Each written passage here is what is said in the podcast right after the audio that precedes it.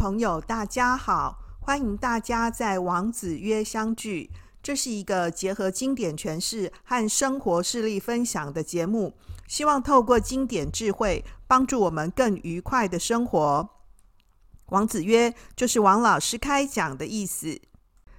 各位朋友，我们今天的这一讲是要跟各位介绍《礼记谈公篇》里面呢。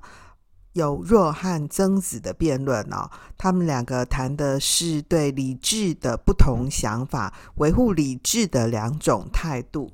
这个辩论呢非常有意思啊，非常短，但是呃很经典啊。那有子是谁呢？啊，有没有的有啊？这个有子呢，名字叫做有若。整本《论语》当中呢，只有这个有若呢跟曾子啊通称为子。那曾子呢，大家可能比较熟，就是曾参嘛啊，被后世呢尊奉为宗圣，是配享孔庙的四配之一啊。什么叫做配享孔庙呢？的孔门四配呢，就是指的是说配祀在孔子周边的四位儒门的圣贤啊，包括像是父圣颜回啊，宗圣曾参。述圣子思和亚圣孟子啊，那有关曾子的故事呢，也蛮多的，大部分呢都和曾子的修身啊、强调孝道有关。不过呢，这个曾子的故事呢，我们往后慢慢再讲啊。我们今天呢要跟各位介绍的是游子和曾子啊。那游子是谁呢？刚刚讲说游子就是有若嘛，哈，因为他字子有，所以背后是。的人呢，尊称为游子。那这个游子呢，也是春秋末年的鲁国人，是孔子的十二大弟子之一哦。那有关这个有若的生卒年呢，并不很确定。比较合理的推断呢，根据《史记》呢《仲尼弟子列传》的这个记载，有若应该是比孔子呢少四十三岁啊。相传呢，上古时代发明在树上建木屋改造居住环境的这个圣王有巢氏，有没有啊？就是这个有子的祖先啊。那这个有若呢，他勤奋好学，品学兼优，而且因为他长得蛮像孔子的啊，所以曾经一度呢被孔门的弟子呢推举为师啊，就是老师。所以这个呃，在《论语》的。学而篇啊的第二则就是有子的语录啊。那我们今天介绍的是《礼记谭公下篇》呢，曾子跟有若的一段对话啊。先是曾子呢先发难，他就说这个晏子啊，可可以说是一个知礼的人啊，因为这个礼的核心呢是恭敬啊。那晏子呢在这个恭敬啊礼的核心上面呢做得很到位。那有肉就回答说呢，诶，这个燕子啊，一件狐狐裘啊，这个狐皮袍呢，就穿了三十年。那他帮爸爸呢，这个办理丧事的时候呢，只用了一辆呢浅车。这个浅车就是派遣的遣啊。浅车是什么意思呢？浅车就是呢，这个送葬的时候呢，在出殡的时候，那个祭奠的时候，在是这个身体的车啊。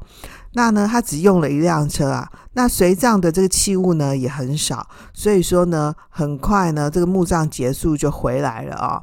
那这个国君呢，其实这个派遣车的话呢，应该有七个，因为他所取的这个身体是七包，那遣车就是七辆。可是大夫呢是五五包，那所以遣车应该派五辆。那现在这个燕子呢，他是。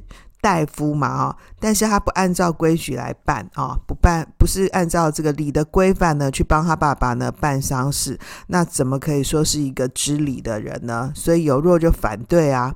那曾子就回答说，在国家呢还没有治理好呢，国人呢奢侈成风的时候哈，君子呢如果是按照呢完全这个礼数的规定呢去备办的话呢，这样子叫做盈礼啊。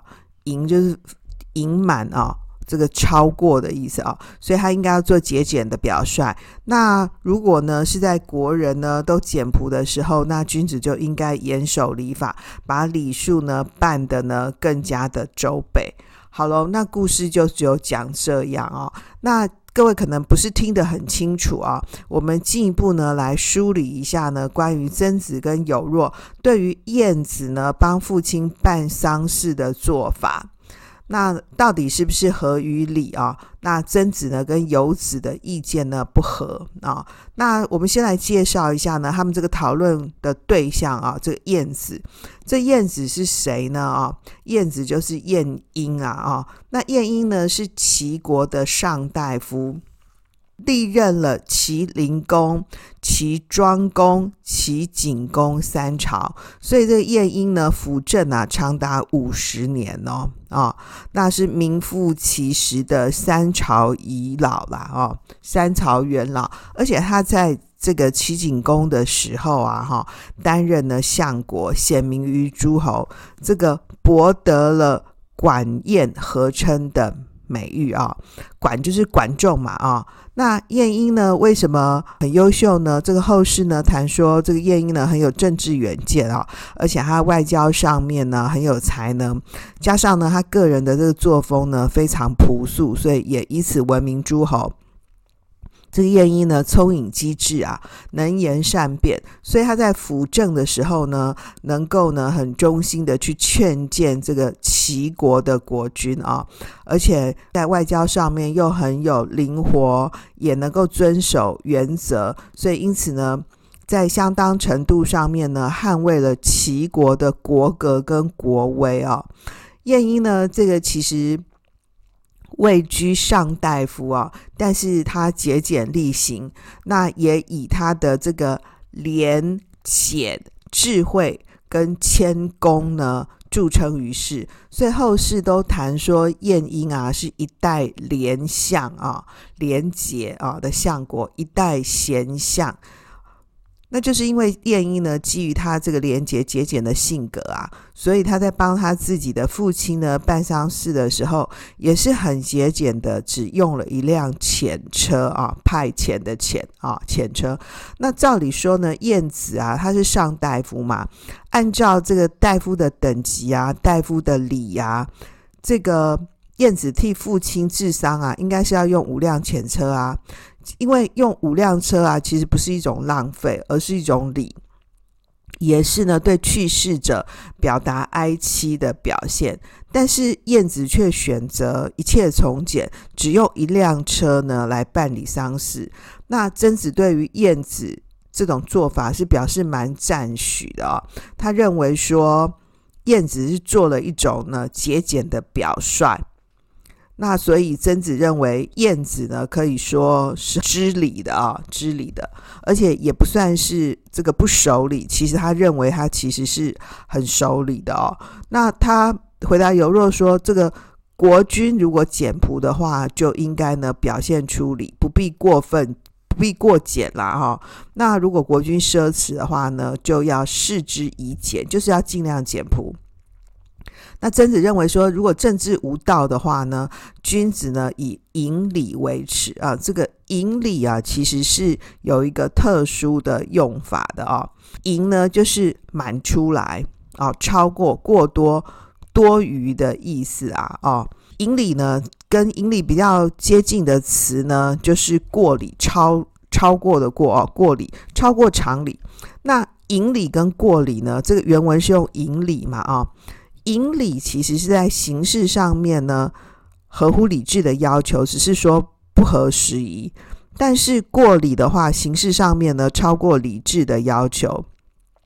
本来啦，哦，晏子呢，在这个政治上面呢，非礼啊，大本不立是不可以的啊。但是在某一些呢，具体的礼仪的形式上面呢，仍然呢，保持遵循古礼。那这就是引礼啊，引礼呢，虽然不合时宜啊，呃，也有可能变得很形式主义啊，但是他还是是合乎礼的要求的。所以燕子呢，在替他父亲治丧的时候呢，这个燕子没有采取这种流于形式主义的做法啊，所以他采取了一个比较节约、比较简朴的做法。那就曾子的眼光来看呢，晏子的这种简朴呢，看起来好像是不合周礼，但是其实还是算是符合礼智精神的，所以呃，他觉得是 OK 的啊。但是有若的想法啊，这游子的想法明显跟曾子的意见不同。有若是认为说礼呀、很重要，是维护社会的。规范跟秩序嘛，所以礼是不可废的啊。有若认为说这个晏子呢，一件狐皮衣啊，狐皮裘穿三十年，那办理丧事呢，只用一辆车，其实就是不知礼啊。晏子帮他爸爸呢办理丧事，完全不照传统啊，因为按照周礼的这个传统的规范呢，大夫办理丧事应该准备呢前车五五辆嘛。用我们现在的话来说，就是。帮爸爸呢办丧事，完全的不守礼数，不照礼数走啊，这根本就不知礼嘛。那这个不知礼呢，有什么坏处呢？这个有若就没有再继续详细分析啦。不过我们很可以发现说，有若其实是强调礼的规范性跟制度性，就为了要社会稳定发展啊，守护礼法其实是很有必要的。我们在这个故事里呢，看到礼啊，礼貌的礼啊，谈的是呢，上大夫家的丧礼呢要怎么准备。其实古代讲礼啊，都是礼法并提的，礼跟法呢，法律的法啊，放在一起讨论，礼法并重。这个礼跟法呢，讲的都是一种体制规范。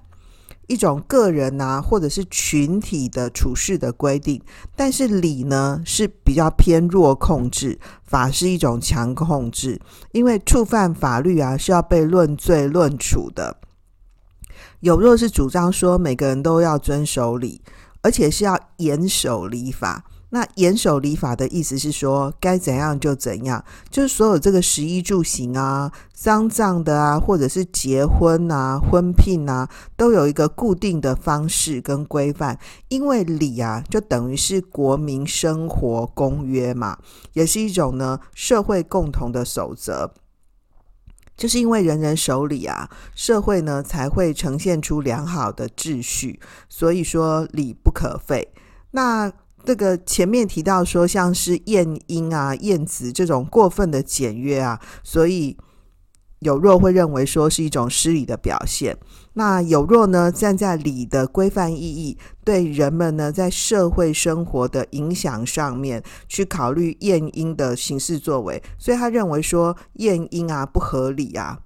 不知礼其实是很不恰当的，因为你是上大夫，诶，对不对哈？那你都可以不遵守这个大家的社会公约，那其他的人呢？那不是很容易导致呢这个礼的崩坏吗？啊，那有若呢站在礼的规范意义呢，对人们在社会生活上面的影响去考虑晏婴的行事作为，所以他认为说晏婴啊不知礼嘛。不恰当啊！各位就可以发现啊，曾子和有若呢都是孔门学生。其实孔门呢是很重视为人处事规范的，也主张一切以礼为准绳。虽然我们后世看待礼啊，好像都是用各种用来规范人的约定啊、制度啊什么的，但是认真想想看，法律虽然是一种强控制，但法律毕竟是落后指标啊。这什么意思呢？就是说。礼是道德的，是每个人自觉的，需要人主动去参与的。你不遵守这种社会上的普遍道德规范，认真来说啦啊，虽然说是会惹来白眼或是引起议论，但是基本上呢，其实是不会怎么样的啊。就是你在捷运上面呢，坐这个位置。那呢，你不让座啊，这是礼嘛，对不对啊？啊，其实不会怎么样啊，可能大家会看你一眼呐，啊，啊，你就是不让，其实是没有关系的啊啊。但是法律呢却不同啊，刚刚讲说犯法是要被抓去关的，那问题是就出在说订定法律总是赶不上时代的变化啊。比如说我们在网络上面啊，看到各种恶意攻击啊。那个匿名的账号啊，或者是小号啊，然后讲的一些乱七八糟的话，那你说怎么不处理呢？就是说，相关的这个法律规定呢，得慢慢的完善起来。在法律呢还没规定的时候呢，要先透过教育，透过大家的自我约束，不要讲那种故意的恶劣的人身攻击的话。那这种自觉啊，自我约束力就是一种礼，一种守礼的道德的规范。除了规范约束自己的言行以外呢，也邀请更多人一起参加这种道德上的自我约束跟自我觉察的规定。那这样子想呢，你就不会觉得守礼都是迂腐的，是守旧落后的。因为守礼啊，也是出于自然，以礼为准绳，其实表现的是自然秩序，根据自然的理序、条理、道理啊，去。定定行为的准则，所以礼法的实施其实是非常重要的。但是曾子呢，为什么称赞呢？这个晏婴称赞晏子呢？他认为说晏子其实是不是遵守礼制呢？主要是针对呢时间、环境特征，特别是呢政治情况呢来做考虑跟观察的哦。他特别提出来说，国家呢是不是有道的问题？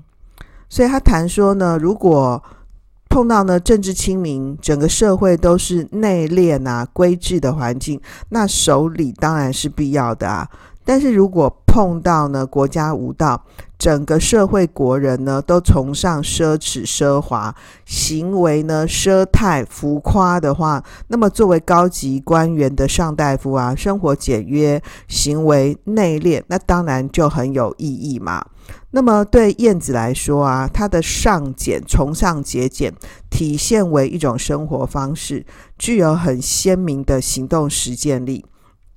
所以晏婴啊，不仅旗帜鲜明的把这个节俭呢看作是君子之道，还把俭呐啊、看成是呢古代圣人的一个重要品性。这意思是说哈，这个节俭呐哈。不是我们一般想的，就是那种物质上面的那种要省钱，感觉呢太节俭啊，就变得很小气，好像瓷公鸡那样。各位你要注意哦，瓷公鸡。是瓷器做的哈，不是铁公鸡。铁公鸡我们都已经觉得铁公鸡很小气了，对不对哈？瓷公鸡更小气哦，因为铁公鸡啊还会刮下来铁屑，对不对？但是瓷公鸡是刮不出来什么东西的，不小心共破，对不对？打破还要赔诶。那晏子呢，主张尚俭的思想呢，这在奢靡之风呢很兴盛的春秋末期呢，可以说是有点惊世骇俗的这个味道了哈。因为他们家啊，其实是出身名门望族，他的爸爸啊晏若是也是齐国的上大夫，然后晏婴呢本人也是国之重臣，本来可以他靠着他这个优渥的物质条件啊，安心的去享受。很高的俸禄嘛，但是他在奢靡之风呢弥漫的社会背景下呢，以他个人的力量呢，去恪守节俭之道，而且呢，在衣食住行啊方面。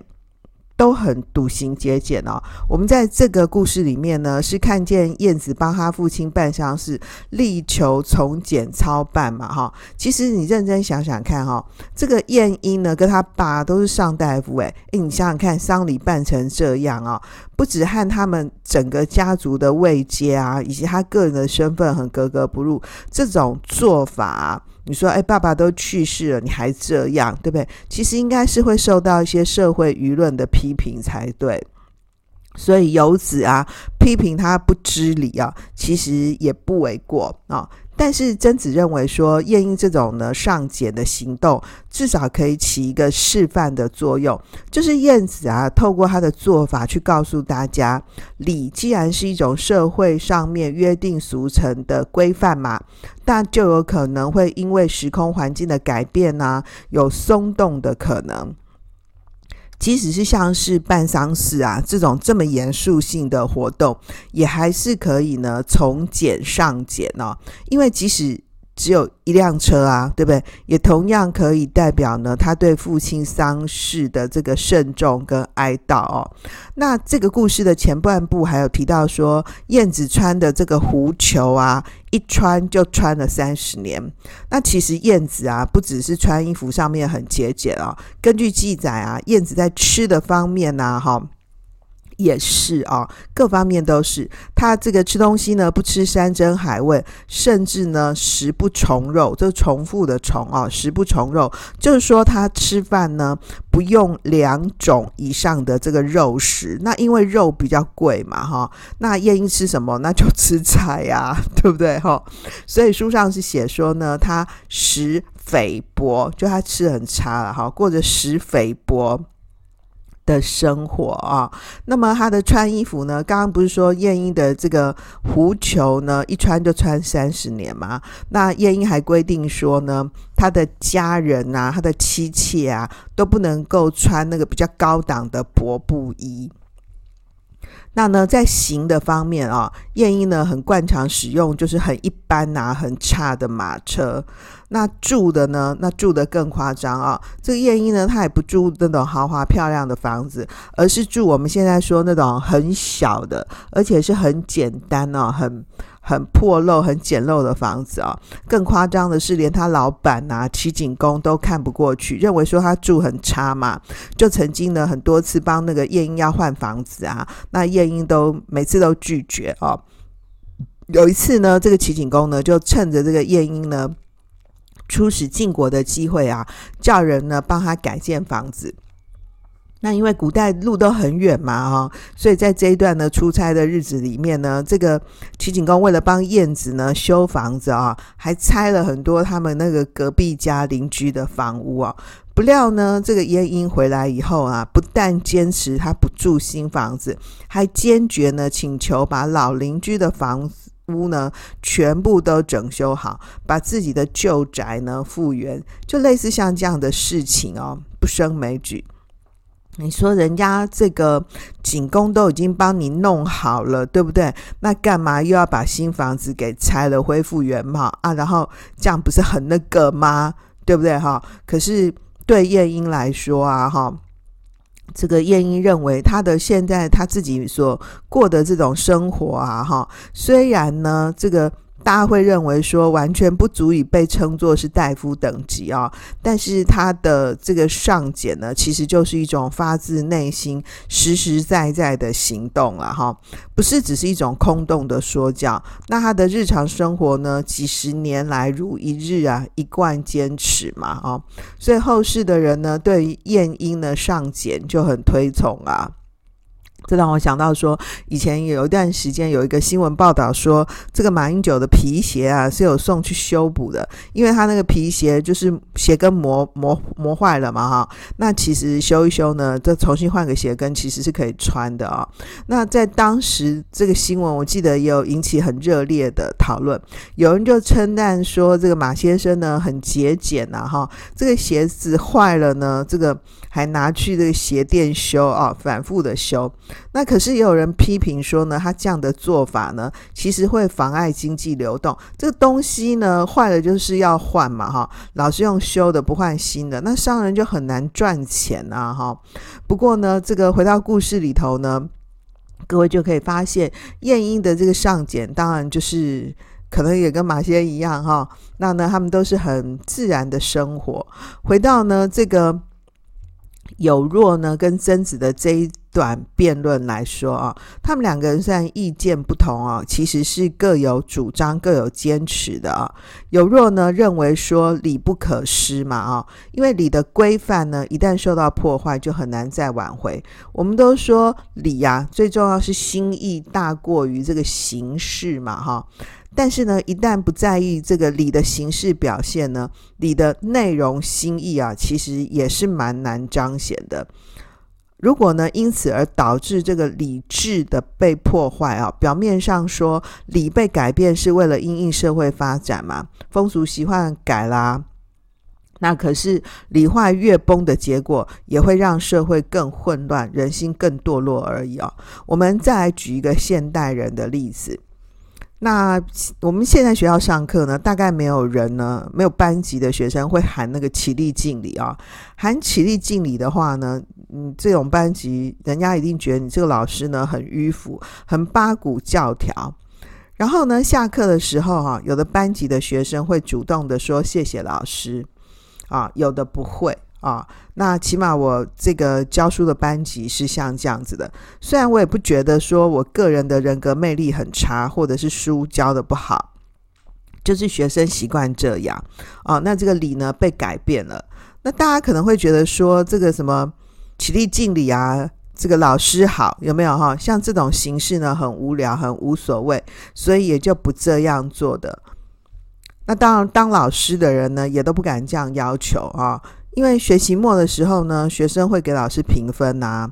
那老师被学生评分的时候呢，也很可能直接会影响到这个老师的工作。所以呢，这个大家也就不用在这个起立敬礼啊，这个老师好啊这种上面纠结了啊。所以这个上课之前呢，要起立敬礼的这个仪式呢，看起来是个小事哦。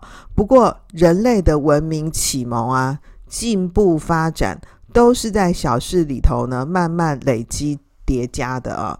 有若认为说呢，礼不可废，要维护礼啊，守护礼，也就是认为说礼啊本身有一个文明启蒙教化的作用，这件事是很要紧的，所以礼不可失，不可废。但是曾子是认为说。燕子的做法才是真正恭敬的守礼。虽然燕子确实过分的节俭啦，啊，但是晏婴呢尚简的思想跟行动实践呢，对当时的齐国来讲是很有意义跟价值的哦。因为晏子自负商从简嘛，可以起一个示范跟引导的作用，所以他的做法呢，不仅不算是违背礼，而且这种表现才是很恰当的哦。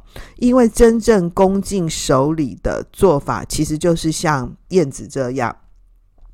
对晏子来说，他就是习惯这样的生活，这不是一种刻意做作。晏子呢，是基于俭以养德。俭以立身，去提高呢这个人的德性修养来说的，所以他还在生活的方方面面上面呢要求自己啊。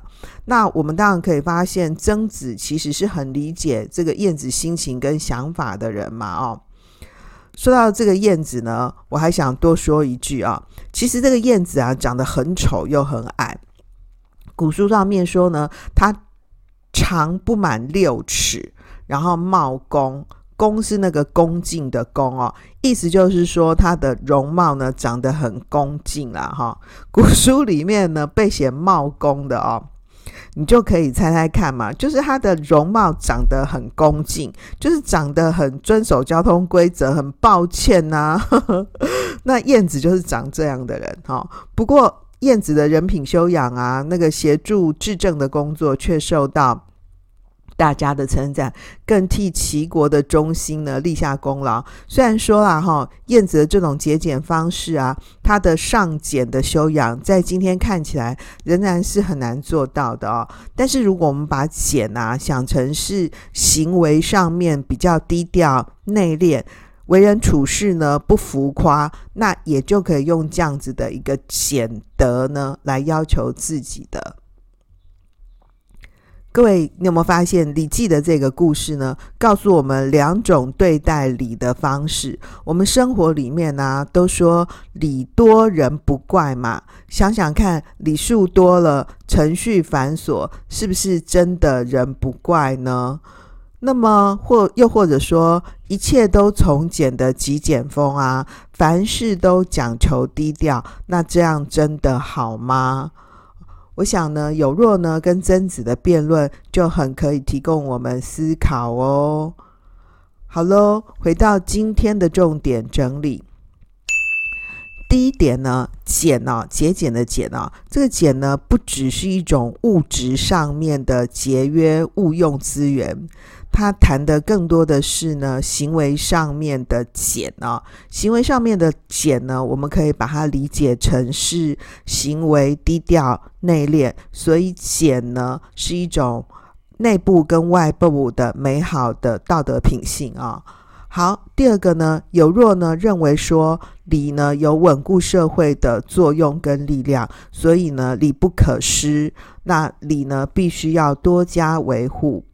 第三个呢，曾子认为说礼呢是必须要因应社会环境呢的变化做弹性的调整啊，所以礼呢不应该僵固。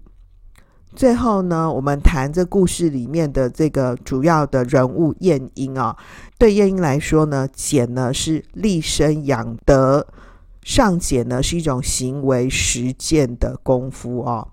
最后呢，我想跟各位分享啊，诸葛亮呢有一句话说：“静以修身，俭以养德啊，安静的静啊，用静呢跟俭呢啊这样的一个方式呢来呢。”修养自己的品性，我想呢，诸葛亮的这段佳句啊名言就和各位分享哦：静以修身，俭以养德。好哦，今天就到这里，谢谢大家的收听。希望今天的这一讲可以带给你一些启发和收获。如果你是在 Podcast 上面收听我们的朋友，盼望你帮我们五星评价或留言。如果你是在 youtube 上面收听的朋友我也要邀请你开启小铃铛订阅按赞留言分享让我们透过经典好声音感受经典智慧一起发现一个更好的自己。我是王老师我们下次见哦拜拜。